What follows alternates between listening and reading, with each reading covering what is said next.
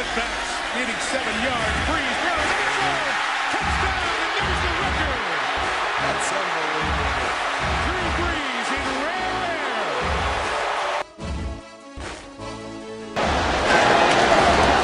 Hartley sends the Saints to the Super Bowl.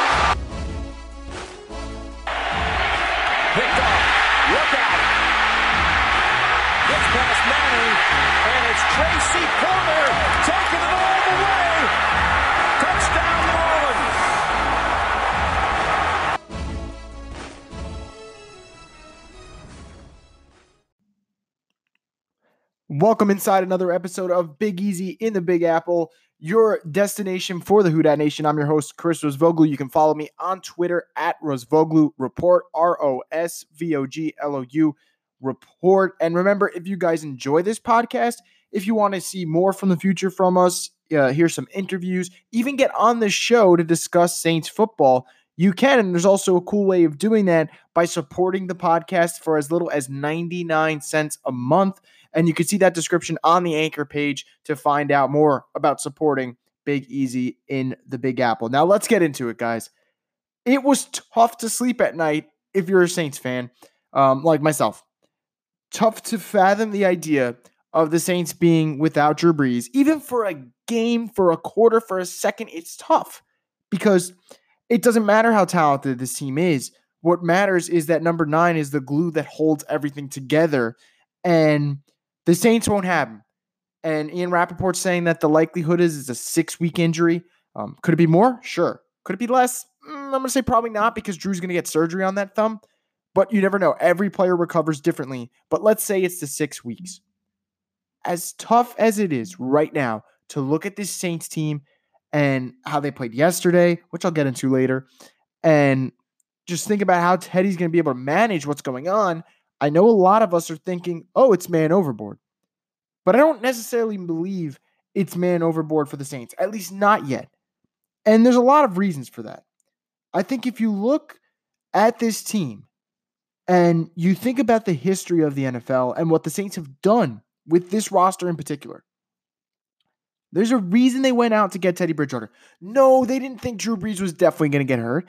And no, they're not saying because he's 40, you know, but yeah, we got to find the heir apparent. The reason Teddy Bridgewater was brought in more than anything else in the world is the same reason the Eagles brought in Nick Foles. Because sometimes your quarterbacks go down because it's the NFL. Flukes happen. Maybe if Drew Brees moves a little bit to the left, his hand doesn't jam into Aaron Donald and all disasters avoided. But it happened. And the Saints made damn sure Ted, Teddy Bridgewater is going to be in New Orleans. They paid him 7.5 million. They went out of the way to make him a priority in free agency, and they said, We want Teddy in New Orleans. Teddy Bridgewater is not a world beater at quarterback. The drop off from him to Drew Brees, from Drew Brees to Teddy Bridgewater is substantial. I'm not going to beat around the bush and tell you that. It is. Okay? But looking at this roster, looking at Teddy Bridgewater and what he's done in the past, what he's done in preseason action, what he's done even last year when he played for the Saints a little bit, I am not ready to write off Teddy Bridgewater's career. And the Saints, guess what? This is the best part. The Saints don't need Teddy Bridgewater to be perfect. Because while everyone was going nuts about the Falcons' win last night and their comeback, and granted, Matt Ryan did an excellent job of getting off that screen pass to Julio Jones to get them the win, the NFC South is going to be a disaster this year. People don't want to admit it, but it is. Because guess what? The Falcons have to play the Colts on the road coming up, and then they got to play the Texans on the road. It doesn't get easier for them. Well, how about the Panthers? They haven't won a game yet because Cam Newton is not the same Cam Newton. And how about the Bucks? Well, guess what? The Saints play the Bucks in about three weeks from now. You could take care of your own business against a Tampa Bay team that do we really trust? No, we don't. Because they still have to play the Rams. They still have to play the Seahawks. They got to play the Saints twice.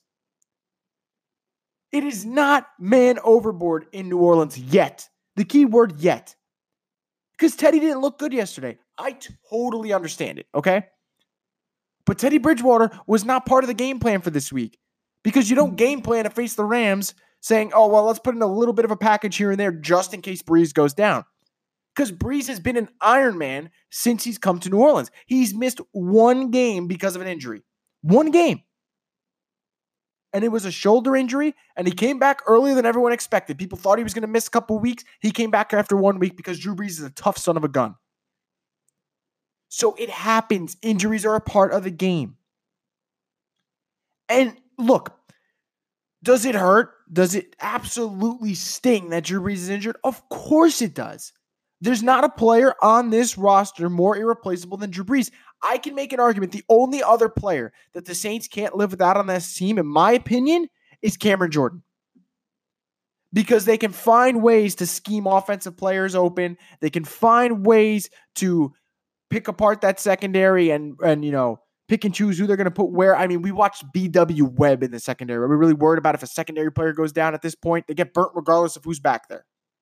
But Drew Brees is the guy that you can't replace. So they're going to be without him for six weeks. And now, before everyone hits the panic button and says the season's over and our window as a Super Bowl contender's over, relax. I'm not a fan of our Aaron Rodgers, but I'm going to give Aaron Rodgers credit when he said, relax. Okay? It is not over yet in New Orleans, and I'll tell you why. This week, the Saints play the Seahawks on the road. Does that seem like a loss right now? Absolutely, it seems like a loss. But let's look at who Seattle's faced. A Cincinnati team on the road, uh, a Cincinnati team at home who they almost lost, so they won by one point. And then the next week, that Cincinnati team got absolutely steamrolled by the 49ers at home. That's not a great team. Who'd they play in week two? Oh, yes, that was the Mason Rudolph led Steelers. Mason Rudolph led Steelers, who almost won. If they stopped Seattle on fourth down, they would have had a shot for the win. And I get it, Seattle's better at home. And I get it, Seattle's going to have the better quarterback in this game. But Seattle, they don't beat you in ways that should scare the Saints. You know why the Rams scare certain teams? Because the Rams can hit you with three different wide receivers and Todd Gurley and Aaron Donald's a nightmare to defend. Clowney's good, but who's to say Armstead doesn't shut Clowney down? Tyler Lockett's good, but Tyler Lockett's not a player like Brandin Cooks. He's not a player like Robert Woods. And heck, I don't know if he's a player like Cooper Kupp. And yes, Russell Wilson's amazing. He is fantastic. But the Saints are not a guarantee to lose that game. I'm going to give my prediction later this week. And while I'll probably tell you from now that I'm going to go with Seattle, it's going to be a very close game, in my opinion. And how about that Dallas game? Dallas, look, you could say whatever you want about Dallas and how good they look. The reality is they're going to be playing three teams that start the season 0 3 the Giants, the Redskins, and the Miami Dolphins. So they haven't been tested. That Saints team will test them. Okay? Now, will the Cowboys most likely win that game or have the better team on paper? Yep, because that's how big of a difference Drew Brees is. But those are two tough games. And let's say the Saints lose those two games. They drop to one and three. And everyone's going to be saying the season's over but it's not. After that game, the schedule gets considerably easier for the Saints. At home against the Buccaneers, Teddy Bridgewater can absolutely win that game. On the road against the Gardner Minshew led Jaguars because Nick Foles is out till week 11, the Saints can and should win that ball game. So let's say the Saints split those first four games. That's a 3 and 3 ball club. That means they're still in the thick of things in early NFL season with six games just in and 10 to go, you're still in the thick of things. After that, you have the Bears at Chicago. That's tough, don't get me wrong. But here's a couple reasons why that game will be close. One, Mitch Trubisky is not that much better than, eh, than Teddy Bridgewater if this is the Teddy Bridgewater we're getting. If Teddy Bridgewater plays better, who knows? Two, Chicago should be 0 2 right now. The refs help them out big time for them to get a game winning field goal with the second left remaining against Denver. So Chicago hasn't looked like world beaters either. I'm not exactly scared or terrified with that game. And then after that, the Saints are at home against Arizona, who have looked like a fun team, but not a good team. The Saints can split those six games. And if they split those six games, you are four and four with Drew Brees coming back. And guess what? Drew Brees can miss seven weeks. It's okay. There's the bye right after that Cardinals game. And the Saints come back at home November 10th to face the Atlanta Falcons. So if you stay four and four and you're only a game back or two games back of the NFC South, you can cut one game out with that Falcons win. And guess what? You face the Falcons three weeks later, you could cut another win out. The way the schedule is shaped up for the Saints, it is not by the slightest bit man overboard. Because guess what? The month that Drew Brees is projected to come back, these Saints play at home against the Falcons, on the road against the Buccaneers, at home against the Panthers, on the road against the Falcons. The key to winning your division is winning your divisional games. And Drew Brees will be ready for those. Drew Brees will be on the field for those divisional games. So, yes, it hurts and it sucks that Drew Brees is going to be out. No one is denying that. But Drew Brees is one of the toughest players the NFL has seen. I am 100% not ready to write off this team yet. Okay? And if Teddy Bridgewater, if Sean Payton viewed him as a guy that can keep this team afloat while number nine is down, you have to trust him because Sean Payton got a five year extension yesterday. Not because of what Sean Payton did last year, because what Sean Payton's proven over the course of his career in New Orleans that he's a damn good coach, that he can game plan better than almost every other guy in the league, and that although his bread and butter was having Drew Brees, he knows that this is a good team in, in New Orleans. And I'll have to figure out who my quarterback is after number nine, but I'm here for the long haul. This is his first experiment, seeing if Teddy is the guy. We'll get our answers. So it's not the worst thing in the world. Losing number nine sucks. But the Saints have a chance to go three and three in those six games. And now they're saying the window is six to eight weeks for Drew. You're saying he's missing those six games. He's got the bye week, that's an extra week. And basically, the eight week window literally on the nail. The eight week window, if he takes that long, is against Atlanta at home. Put it this way, guys. Just put it this way. The Saints, if they win three out of those six games, are in the hunt. If Ted, Teddy Bridgewater steals one of those games that people are projecting as a loss, the Saints would be five and three with Drew Brees coming back. And guess who Drew Brees would face? Those four division games a game against the 49ers, a game against the Titans, a game against the Jacoby Brissett led Colts, and a game against the Panthers. And that is it. The season's over. That's it. The eight games that he would come back for are not that bad. So I get it. It's tough and it's a difficult day to, to grasp. Okay. I understand that. But let's not say it's over yet because it's not. And until we know what we have in Teddy Bridgewater, and we didn't get an understanding in that Rams game, let's just pump the brakes real quick on this season. Okay? We'll see if this team can compete without him. I am not ready to write him off. I'm not ready to say Drew Brees' career is over. Whoever's saying that, you're just crazy. But it will be a difficult time. But the good thing is, the Saints can and I believe will keep the ship afloat while Drew Brees is out, at least for now. Anyway, guys, when I come back, I'm going to talk about this Rams loss, and you know what's coming the referees. Um, but anyway, we're going to discuss all what took place on Sunday in LA. Brutal afternoon for what was a disastrous day in total for the Saints. Um, and I'm going to break down every little aspect of it when we come back from the break.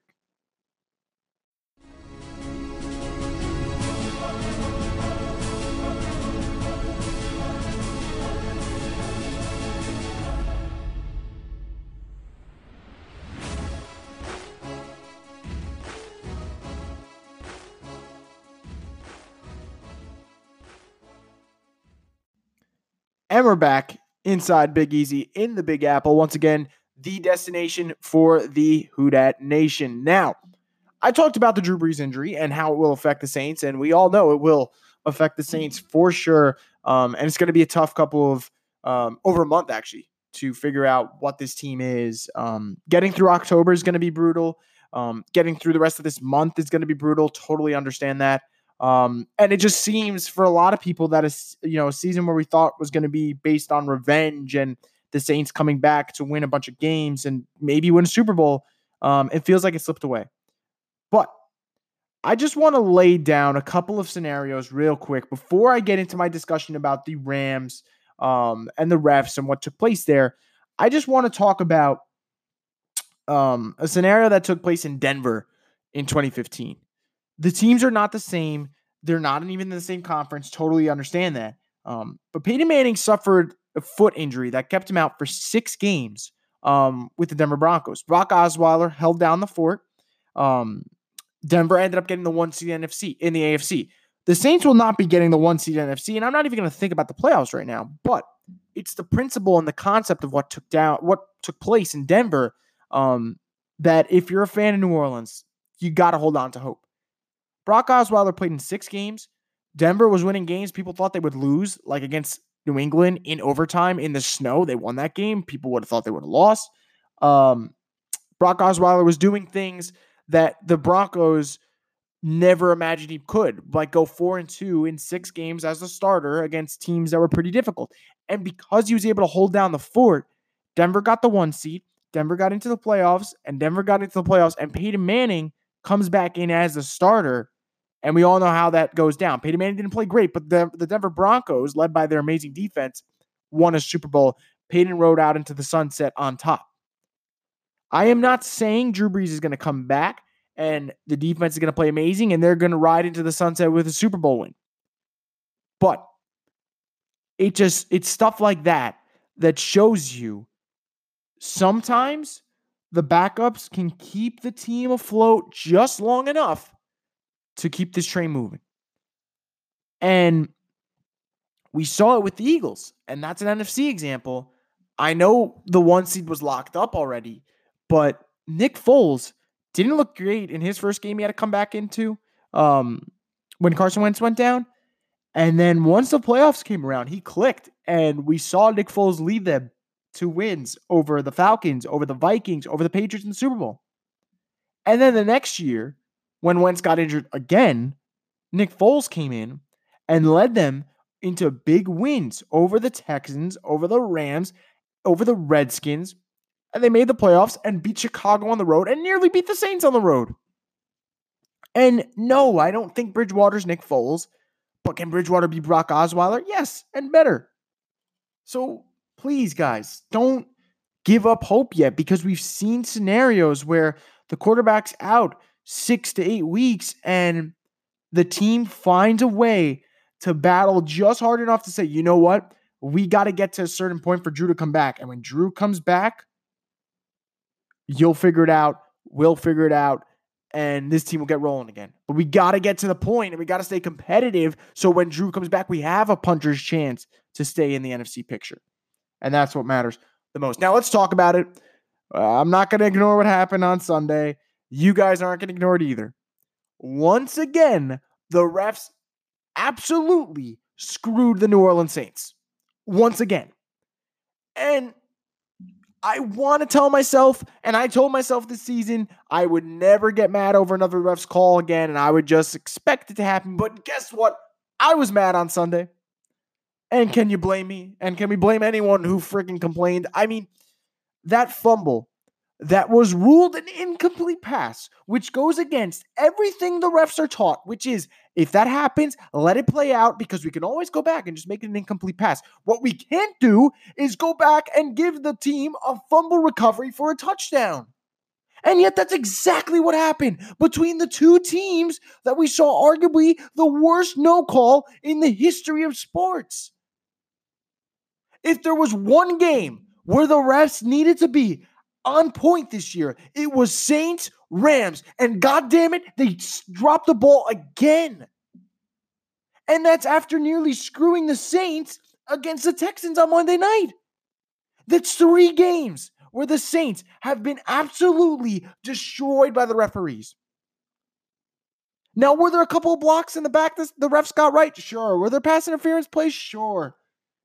But that was the game changer right there. The Saints would have been up 10 to 3. They would have had the Rams pinned in their own in their own end zone on the touchback and they would have been in a very good position to go into halftime with the lead and say, "You know what? Win this game for Drew."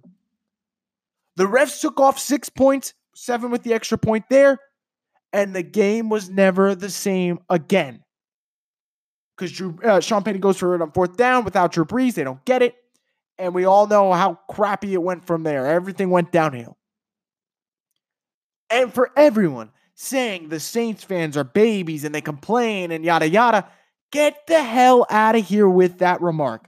Because if it was your team getting constantly messed up by the refs, if it was your team getting screwed out of a Super Bowl chance, if it was your team that had a couple calls go their way and hurt them in a game they needed to win without their starting quarterback, you would react the same way. So I don't want to hear that the Saints fans are getting lawsuits ready or being babies about everything or constantly complaining about the refs. The refs get paid way too much to be this freaking bad. And I'll tell you one more thing. At some point in life, with everything, everything in life, when you constantly get messed up and screwed over by the same exact person or same exact company, it's not a coincidence. It's personal for three straight games, three big games, the Saints have had a battle the opposing team and the refs. And it's not a mistake anymore. It's not. It's what the NFL wants. Okay? The NFL doesn't need New Orleans to be good. They don't. What they need or who they want to be good is to build up the LA market, to build up Dallas, build up Dallas. That's what they want and what they need and they're going to get it at this point. And for the NFL, week in and week out, to not be accountable for your own damn mistakes, are you kidding me? If someone messes up that bad in their field, their boss fires them. But how come the refs, who are part time workers for the NFL, they only work those 16 weeks, every time they mess up, it's okay? Please let me know. Because I don't got an answer for you why it's okay for them to constantly mess up. But for everyone else in life with what you do, oh, that's it. One strike, you're out. The NFL has been an abomination when it comes to officiating. It's not going to get better. And unfortunately, you have to sit here and tell your Saints fans, well, now we just have to expect when the bad call is going to come. How is that fair? Because it's not. And I tweeted this yesterday, and I'm a firm believer of this in everything in life. Life is all about timing. Everything, everything lined up perfect for the Saints to win in 2018 and they had their chance and they got snatched away. And maybe they never come back from that. Maybe they never do. Maybe people who say that the Saints will never get over that loss are right. But how is that supposed to make people feel that the way the Saints lost wasn't by their own doing? And I don't want to be stuck in 2018. It's 2019. I want to move on. I want to talk about this Saints team. But every time an egregious call happens, and every time the refs constantly mess over the Saints, makes you think about what could have been and why this team, this franchise, this city constantly gets messed up and screwed over by the officials. I'm done asking for answers. I'm done expecting Roger Goodell and that um, you know, that company to fix their ways. It's never going to change. It's always going to be corrupt. And the NFL will get what they want. What they want is New England versus a big market in the NFC, and they'll get it by hell or high water, they will get it. And it just stings. And it just feels like every time they mess up, someone spits in your face. It's not right. Um, and, and, and what I don't get more than anything in the world, Sean Payton, one of the most aggressive, most, you know, pumped up coaches in the world. Why are you not just taking digs, taking shots at the officials? Let them find you at this point. Just be the guy that we all know you are and show you're fed up with this. You're absolutely fed up with this. Okay? Because there's nothing more you can do at this point. Who's to say a bad call doesn't happen in Seattle next week? Who's to say? But anyway, man, I mean, it's just so frustrating. Week in, week out, a bad call from the refs. And guess what? Always against New Orleans every single time. It's frustrating, man. Real frustrating. Uh, anyway, guys, that's going to do it for me here on another edition of Big Easy and the Big Apple. Remember, just keep staying in tune with everything and monitoring the status of Drew Brees. He's out for six to eight weeks, is what they say now. We'll see if the Saints put him on IR. Fingers crossed they don't, because if they do, we're in trouble. That means he's not going to be here until like week 11. God help the Saints at that point, you know? And just, you know, monitor what's going on with number nine. I'm going to continue updating you guys. Don't worry about that. But anyway, guys, make sure to one, Subscribe to the podcast if you're enjoying it. Two, follow me on Twitter at Rosvoglou Report if you always enjoy my Saints content, which for the most part, most of you guys do.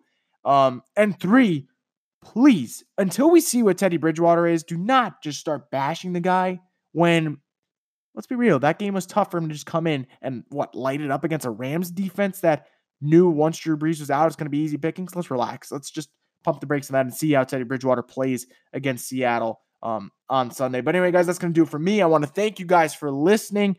Try to enjoy the rest of your week. I know it's going to be tough, but try. Um, and until I come back on the air, I'll be waiting to see what other news we could talk about later this week, probably on Friday for my preview slash prediction of Saints versus Seahawks. So enjoy the rest of your week, guys. Thank you for listening, and I'll be back once again to talk more Saints football.